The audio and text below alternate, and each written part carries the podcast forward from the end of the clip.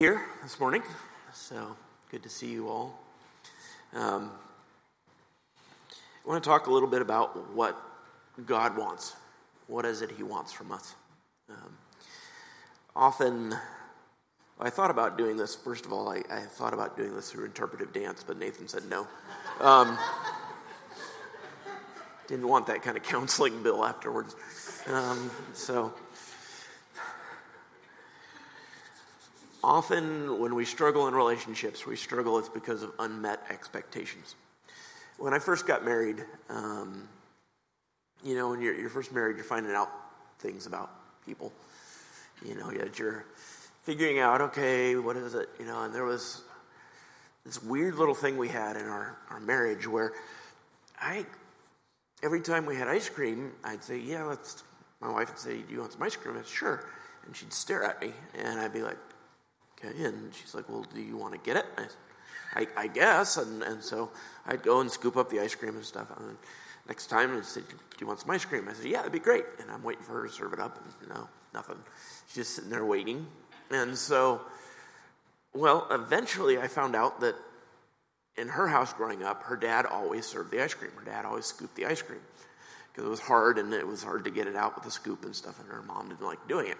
And so that was just something she was used to and she was very disappointed that I didn't jump up and serve the ice cream. Unmet expectation, right? She didn't, but I didn't know what the expectation was. I didn't know what she wanted. Um, she was just staring at me, offering ice cream and then staring at me. I thought it was a little odd. All right. Um, I had expectations whenever my dad worked out in the yard, I'd go out and help him. I enjoyed it. I liked going out working in the yard. I got very disappointed that my girls never came out and volunteered to help me work in the yard. And I expressed that to my wife one day, and she said, Well, have you asked them to come out and help you? No. They should just kind of know to come out and help me in the yard, kind of thing. With the yard work, well, no. I had to ask them, and they still didn't come out, but I asked them. Um, so there were unmet expectations, and that caused stress in the relationship. It caused stress in the relationship. And I think we have sometimes that frustration with God. We don't know exactly what it is He wants. We're trying to do the right thing, but He seems absent or He's not responding. And we're, we're wondering, what is it that I'm doing wrong? What is it that God wants me to do in this situation? And sometimes we just feel like we're going through the motions terms of our life of faith. We're just going through the motions. Israel had the same problem. They were frustrated because they didn't understand what God wanted from them. There were some unmet expectations. And so, as a result, there was tension in the relationship between God and Israel. There was tension. Imagine their surprise when God said, Do you think you're frustrated? Well, I am frustrated as well. And I'm actually taking you to court. You're being sued. Surprise. God is suing you. I don't know if you've ever been sued or if you've ever had a summons to court or anything like that. Happened to me once. Postman come and say, I have something you have to sign for, and I'm like, oh, okay, that's weird. I wonder what that is open it up, and it's a report that I'm being sued for a car accident that I was in. Okay. Totally not my fault, of course, but you know. Anyway, it all worked out. But imagine getting sued by God. That's what Israel's situation is. And we're going to be looking at this lawsuit in Micah chapter 6. Going to work through the passage and look at this lawsuit in Micah chapter 6. All right, so let's go over verses 1 through 5 again. Listen to this. Hear what the Lord says. Arise, plead your case before the mountains. Let the, Israel, let the hills hear your voice. Hear, you mountains, the indictment of the Lord and you enduring foundations of the earth. For the Lord has an indictment against his people, and he will contend with Israel. And he talks to the people more directly. Oh, my people, what have I done to you? How have I wearied you? Answer me.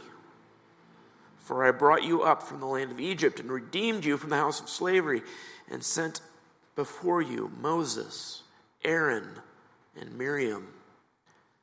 O my people, remember what Balak, king of Moab, devised and what Balaam, the son of Beor, answered him, and what happened from Shittim to Gilgal, that you may know the righteous acts of the Lord. And when we initially read that, it seems a little confusing. There's a lot there that we kind of need to unpack. And so, this is a courtroom. This is a courtroom setting, but it's unlike a courtroom we've ever been in before. Okay? All right. Who are the witnesses here? The mountains and the hills. Kind of odd witnesses, right? A little bit odd. These witnesses are the mountains and the hills. Okay. Now, why would mountains and hills be the witnesses? Well, they're the only ones that have been around for the long history of Israel, long enough to know what's going on. They can testify to both the claims of the people and the claims of God. Who has been righteous? Who's been faithful? I think we all kind of know the answer to that already. All right. But this is also God's way of saying what you're in trouble for has been a long time coming. This isn't a new spur of the moment. Yesterday you ticked me off. Today I'm taking you to court. God is picking a legal fight with his people. They seem to have done to them that they had done everything by the book, and now they're getting sued. All right. The word, the Lord has an indictment against his people. That's a lawsuit, a legal case. Some translations even translate it as lawsuit. You know this isn't going to end well for them. I have a colleague who's a great encourager. Okay. Whenever I tell him that I'm swamped, I'm overwhelmed, I've got so much work to do, and it just keeps coming, and of course, there are problems then. You know, the toilet bowl cracks, water all over the bathroom, grades are due, students are freaking out. Okay. Nathan's wanting me to finish reading his dissertation. All right. And my colleague always looks at me and smiles and just says, you're doomed. Okay. Like I said, he's an encourager. All right. This is the way Israel must have felt. Okay. You got a court case in which God is taking you to court. You're an ant. And the person that's got a beef with you is the kid with a magnifying glass. It's, you're a little outmatched, right? And this is more specifically not just a lawsuit, it's a covenant lawsuit. Now, what is a covenant? Okay. Covenant is a formal agreement, right? Marriage is a covenant. Marriage is a covenant. It's a formal agreement in which there are there's a relationship, but there are duties that are required. There are things that must be settled, you have to determine who's going to scoop the ice cream. You have to determine which way the toilet paper hangs. You have to determine do you squeeze the toothpaste from the bottom and roll it up or just anywhere along the tube? All right. These things contribute to the harmony of the relationship. But this is talking about something called a suzerain vassal covenant. Okay? One way to think about this is the king and a knight. All right, a little closer to our experience, a king and a knight, where the knight owes fealty to the king. The king can require the knight to do service. All right, and then the king offers protection to the knight as well. We think about that that way. That is perhaps a little closer to our experience. The fancy term for it, suzerain vassal treaty. These guys, Israel is the vassal. God is the king, the suzerain. Okay? And the expectation is that there would be obedience on both sides. And so what we have here is a broken relationship in which the vassal, Israel, has not been exactly obedient. And if we think about it in terms of marriage, divorce is on the table as an option. Think about that. God and his people. Divorce is on the table. How would you feel if God said, You know, you're this close to losing your relationship with me? Terrifying, right? The contract's been violated, the relationship has been broken. And even though it's a contract, it's a deeply relational contract like marriage.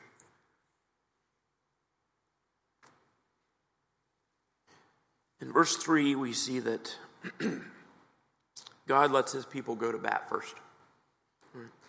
Court, we're going to present evidence, we're going to go back and forth, and God says, All right, I'll let you go first. I'm bringing the lawsuit, but I'm going to let you explain why things are bad, why there's unmet expectations, why there's tension between us. I'm going to let you go first. And he asked the people, What have I done to you? Is there a reason you have not obeyed? Is there a reason you have not responded in love to me? Have I done something to deserve your rebellion, your coldness? You're going through the motions. How have I wearied you? You ever been wearied by a significant other in your life?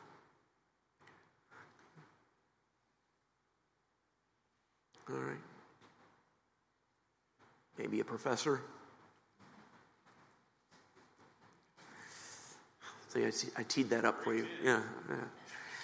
So, all right. Have you ever been weird and you're just like, oh, I'm so I'm so tired of this relationship. I'm tired of struggle. And God is asking, have I done something that's caused that in you? God asking that of his people. Have I wearied you? Are you tired of me? God is hurt. God is hurt. He is invested in this relationship with the people and he is hurt. He doesn't feel like they're invested with him. It's sort of like owning a cat. Anybody have a cat or a pet? Okay. I have a couple cats at home. I love the little beast, but he's useless. Okay. Relatively speaking, I do a lot for that cat, and he appreciates it about this much.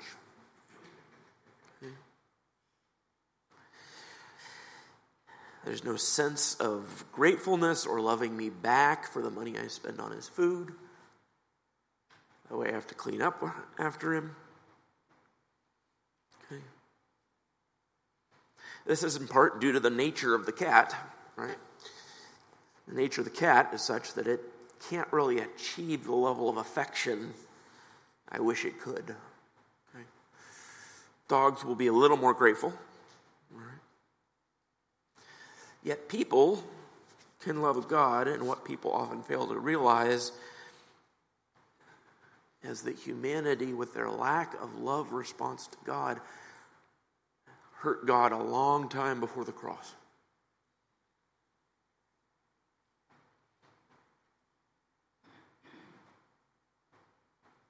God hurts because of his people. The mystery of a holy, all powerful God exposing himself to hurt through loving his people. And Israel's response earth shattering silence. They don't answer. At least not in this passage. Shoulder shrug. Guess you haven't. Four through five, we get God's evidence. God's evidence. There's a Hebrew word play here between verses three and four, so that the words weary you and brought you out sound very close, very familiar. They have similar sound in the original language. Kind of like, don't bring me down, Bruce. In other words, God is saying, I haven't really drug you down, I brought you up. The contrast. I brought you up. So, how have I dragged you down? I haven't. I brought you up.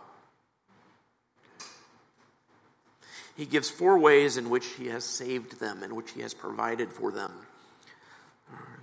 First, he delivered them from slavery to freedom.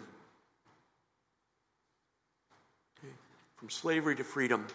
If you know the story of Exodus and all that was involved there, and God showing his power. And one thing that's interesting is if you read through the plagues of the Exodus, and what we often think about, we think about, oh, well, it's all these amazing signs. Yes, that's part of it. And maybe you've heard it said that it's defeating the different gods of Egypt. That's part of it too. But the thing that's emphasized in the story itself that's kind of cool is it keeps saying, and they will know there's a God to Israel. And they will know that Israel has a God. Israel will know they have a God. It's this knowledge. And knowledge in the Bible isn't just head knowledge. We think about it, we think of knowledge, we think about, I know something, I know facts, I know data. It's not really what it means in the Bible. It means, oh, yeah, I know him. He's a good guy. I have some level of knowledge that indicates some level of relationship. And what Israel learned in the Egyptian plagues and what they, the plagues with Egypt, and what they learned through that process was that God is a God who saves them, and God is a God who judges sin two aspects of his character that are crazy, that they're the two sides of one coin judgment and salvation, judgment and salvation. And now Israel is on the side of judgment. That which they witness happening to Egypt, they're in danger of getting on themselves. He brought them through the Red Sea, this mighty power of dividing the sea and bringing them across. All these physical ideas of salvation.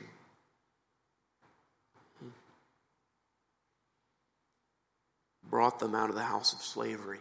In the wilderness, he provided food for them. Another little amazing story. This is all meant in Micah to bring this back to their mind. They could be fast forwarding all through this this background. Okay? Surrounded by a lot of Harry Potter stuff here. I don't know if anybody's Harry Potter fans, but when you get to the end you get to the last books, you're remembering everything that came before. Or Lord of the Rings, you're remembering everything that came before and how that's coming into this climax. That's what Micah is doing here. He's bringing all this forward for Israel. Okay? And when they're in the wilderness and they're being fed with this bread called what is it? what manna means is what is it? What's it, bread? And we've got this little story there where we see part of the problem that Israel had is trusting God because he tells them, go out, go out and get what you need for food for the day. Don't get extra. They go out, and what do they do? They get extra. They try to hedge their bets, they try to control it and it rots. But they do this every day, and God says nothing. God says, Day six, get extra this time, it won't rot. But don't go out looking for it on day seven. They go out, they get extra, it doesn't rot. What do they do? Any guesses? they go out on the Sabbath looking for food. And at that point, God says, How long will it take this people trust me? How long will it take them to really have faith in what I'm telling them, to trust me completely? God is seeking that kind of deep level trust and faith that God is as good as His Word. And Israel struggles with that every single time. Okay? And He gave them leaders. He gave them leaders Moses, Aaron, and Miriam. Okay? They weren't perfect. It wasn't a perfect situation. They got frustrated with Moses. Moses got frustrated with them. Moses had to intercede for them a couple of times.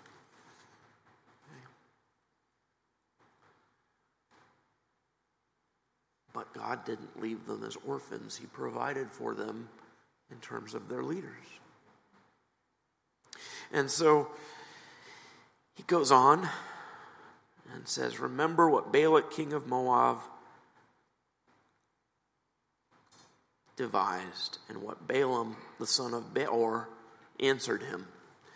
Now, if you don't know the story, it seems like a confusing little statement. And when the prophets are talking, one of the things they do is they bring forward these stories with these little statements. It's meant to bring the whole story into focus. Okay? It's kind of like I could say, I haven't felt that way since 9 11. I can issue that little statement, and those of you that have experienced 9 11 or even just heard about it have a sense of everything that came into play with that, right? The way the perspective of the United States of America shifted on that day. The sense of loss, the sense of fear, the sense of shock. I can bring all that forward by just telling you I haven't felt that way since 9 11. Right? That's what they're doing here in this passage. It says, Look, I provided for you, these leaders, I provided for you, getting you out of Egypt, and I provided for you in terms of Balak, king of Moab, and Balaam, son of Beor. So, what's that story? Well, that's the story of the talking donkey, right? The story of the talking donkey. But there's more to it. It's a pretty amazing story, really. You think about it, because, all right, Balak hires Balaam, who's this prophet, this wizard, this seer who can cast curses and blessings on people. And he says, I want you to curse Israel. I'm, I'm afraid of Israel. You've got this massive horde of people going through the wilderness. And he says, I'm afraid of Israel. I don't know if we can handle him. He has the same basic fear that Pharaoh did. And I don't know if we can handle him or not. So maybe curse them, cause them to get into a car accident, so to speak, reduce their numbers. All right. Balaam couldn't do it, right? He asked God even for permission, and God said no. All right, Balak came back and said, I'll offer you even more money. And God said, Fine, do it. But every time he tried to curse Israel, it came out as a blessing. It came out as a blessing. Okay? Israel will be remembering this. But there's more to the story. There's more to the story. Because a little further on in the book of Numbers, past this episode, the Israelites start having illicit relations with Moabite women and worshiping their gods. And God sends a plague upon the people for rejecting him, for hurting him, for being disobedient. And so you see this and you go, okay, what's going on there? And it says a little further, it says, this is something that Balaam devised. So, what happened to Israel there? When the king of Moab tries to curse Israel, he can't do it. God protects them. And so Balaam says, I know. We'll get Israel to curse themselves. We'll tempt them to abandon their God and tap into that element of judgment that comes upon sin. And that's what he did. And Israel found out that they need not fear any outside threat. What they needed to fear was their own tendency to leave and abandon this God they loved, theoretically loved. Their own tendency towards sin was the greatest threat on Israel's existence. What caused Adam and Eve to get ejected from the garden, to get a death sentence?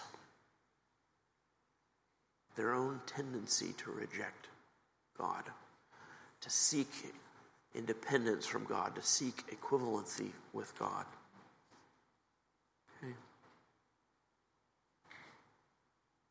You could always just say that the lesson of that story is if God can use a talking donkey, he can use me. But there's this element that he's bringing forward all this stuff, and it's just amazing. You've got to pull all these big stories, and he can do it with just this little phrase. I gave them a promised land to dwell in. What happened from Shittim to Gilgal? Well, what's Shittim to Gilgal? Shittim's on one side of the Jordan River, Gilgal's on the other. So this is referring them crossing the Jordan, starting to come into the promised land. And what happened there? Well, at Gilgal, they once again disobeyed.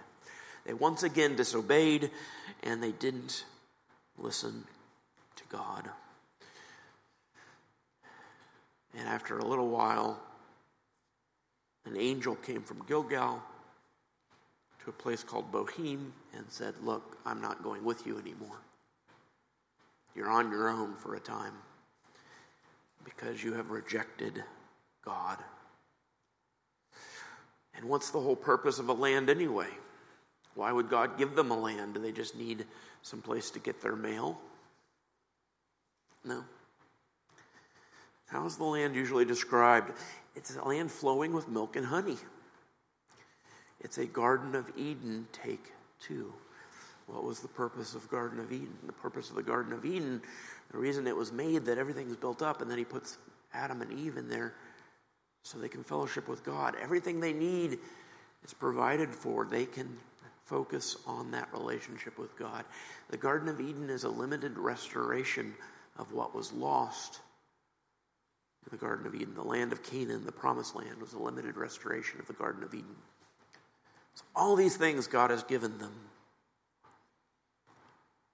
And there's a reminder then of this as they go into this land, this Shittim to Gilgal.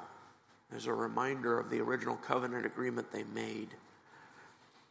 Because where this took place is if we look at Joshua, if you turn to Joshua 24, if you have a Bible, turn to Joshua 24. Verse 14 through 15. Now, therefore, fear the Lord and serve him in sincerity and in faithfulness. Put away the gods that your fathers served beyond the river and in Egypt, and serve the Lord. And if it is evil in your eyes to serve the Lord, choose this day whom you will serve, whether the gods of your fathers served in the region beyond the river, or the gods of the Amorites in whose land you dwell, aka Canaanites. But as for me and my house, we will serve the Lord. Jump down to verse 19.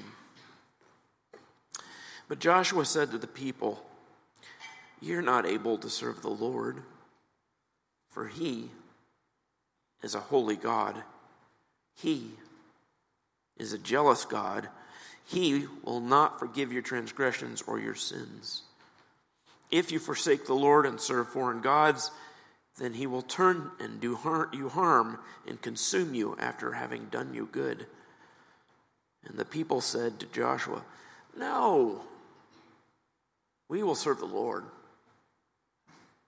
And Joshua said to the people, You are witnesses against yourselves that you have chosen the Lord to serve him. And they said, Yeah, we're witnesses. He said, Then put away the foreign gods that are among you, and incline your heart to the Lord, the God of Israel. And the people said to Joshua, The Lord, our God, we will serve, and his voice we will obey. So Joshua made a covenant with the people that day and put in place statutes and rules for them at Shechem.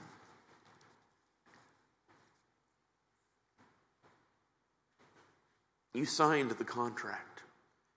Generations ago, yes, but you're still beholden. Okay? All right. And what is the purpose of all these reminders? Of all these reminders, what's the purpose? Into verse 5 that you may know the righteous acts of the Lord,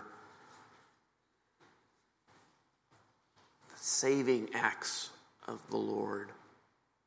Not random acts of kindness, but acts rooted in fostering an ongoing personal relationship. Sometimes we don't think the Old Testament has that, but it does.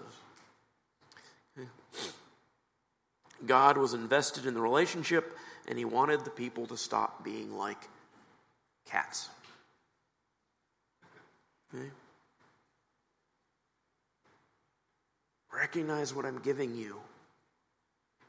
Recognize who I am, how much I love you, and love me back. Obedience that comes from love. Now we get to Israel's defense, and it just gets worse. Verses 6 and 7 Israel's legal defense. With what shall I come before the Lord and bow myself before God on high? Shall I come before him with burnt offerings, with calves a year old? Will the Lord be pleased with thousands of rams, with ten thousands of rivers of oil? Shall I give my firstborn for my transgression, the fruit of my body for the sin of my soul? Huh. Sounds like they're ready to give. Israel's responding. They know they've been called on the carpet. They are a deer in the headlights and they need to do something fast, or they will be roadkill. It's like getting pulled over for a ticket. The initial response is to negotiate. How much do you know, officer, about exactly how much I was going? The fact that maybe I didn't have my seatbelt on until you just came up. First, I got to figure out how much you know and what it is you're going to give me a ticket for. Then I'm going to try to negotiate and figure out what's the minimal I can get away with in terms of a fine.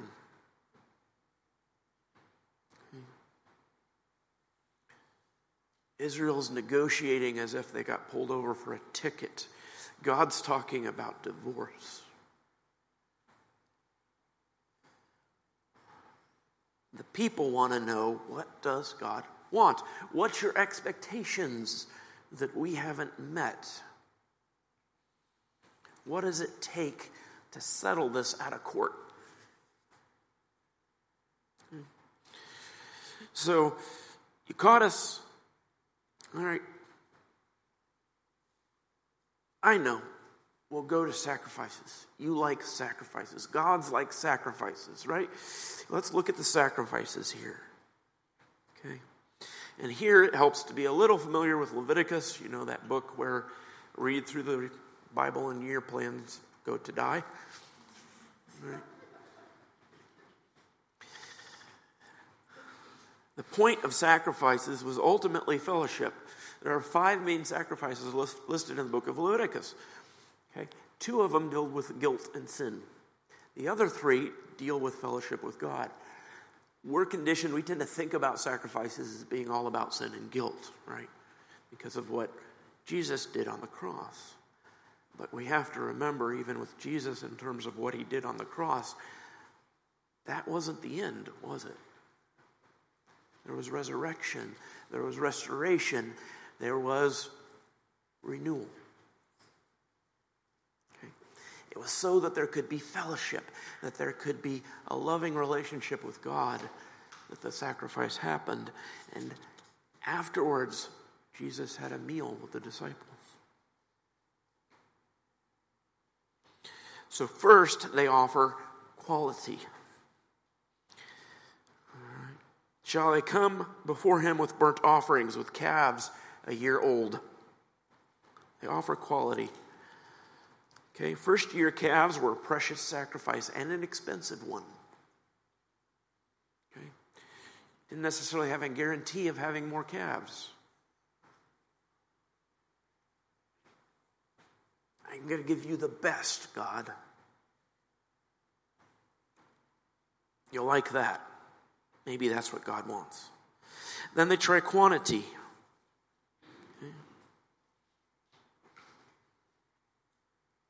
Offering amounts that would make any God the talk of the heavenly water cooler.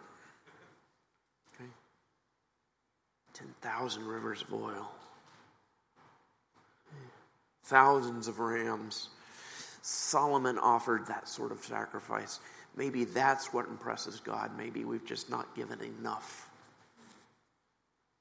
Finally, they offer something that is sinister the fruit of my body for the sin of my soul. They're offering their children as sacrifices.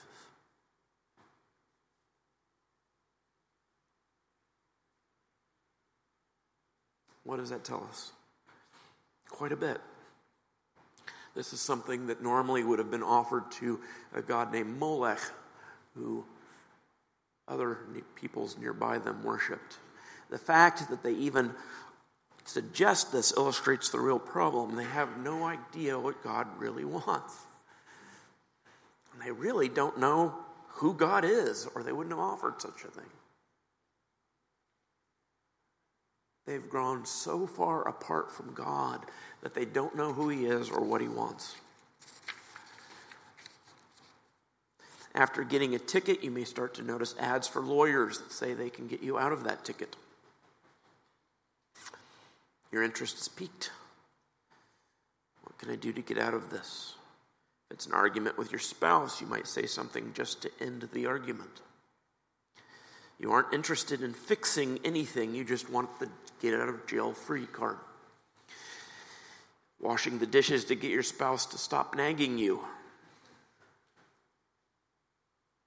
Mother Teresa said, You don't clean the plate because it's dirty. You don't clean the plate because somebody asked you to. You clean the plate because you love the person that's going to use it next. So you may end up doing the right thing, but only for selfish reasons. And this is what we see with God's people. What exactly will it take to get what we want? They're trying to manipulate God, miss the larger issue of relationship altogether. And now we come to the clincher. What is it that God wants? Verse 8. He has told you, O man, what is good and what does the Lord require of you?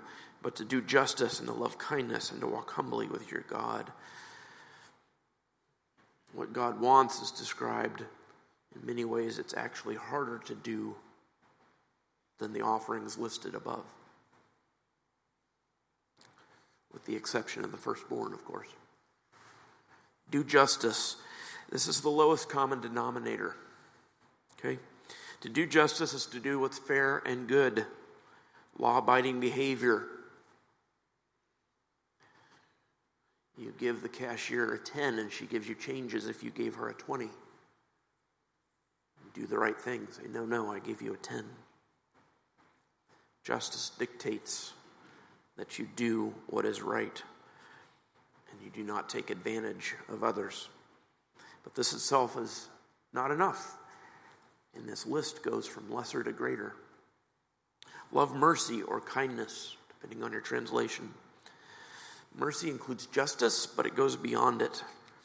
Mercy or loving kindness means that when your neighbors complain about your yard and ask you to rake it, you rake theirs too. Given the cloak, is Jesus' terms. Means considering others before yourself. This is feeding your cat even when it's a jerk. Okay? Which is a lot of the time if you have a cat. Self sacrifice for the good of others. This is the Good Samaritan. This is Ruth in the Old Testament. The Good Samaritan, when he took care of someone that by all rights would have been his enemy, it not only did he care for him, it cost him to do so. An investment he would not get back. It cost him money, it cost him time, it cost him. This is what Jesus did in every aspect of his life. And then finally, walk humbly with your God. This is an idiom meaning do life together. It means having a relationship with God. To have a relationship with God includes both doing justice and loving mercy, kindness. These are the things God Himself demonstrated toward Israel.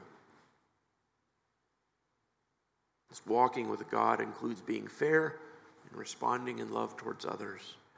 It's a relationship with both a horizontal and vertical aspect to it.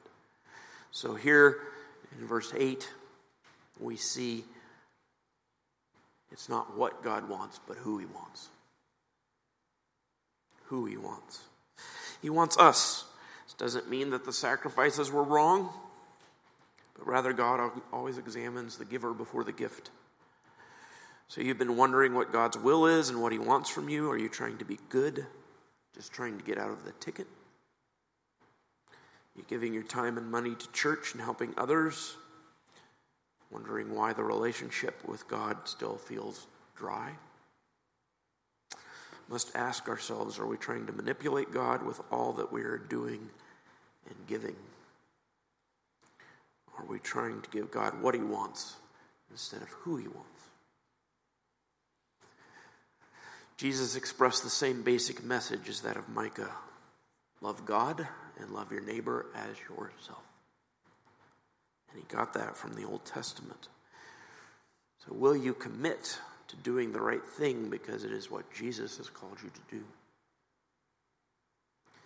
Will you commit to putting others first, even if it costs you to do so? Will you turn the other cheek and sacrifice your own interests because Jesus told us to do this and modeled it himself, and we have a relationship with him? Will you, finally, will you commit yourself fully to a relationship with Jesus? Will you let that relationship be the driving force and motivation and love in everything you do? God and Jesus have called us to do no less. Will you commit to it? Will you give God who he wants.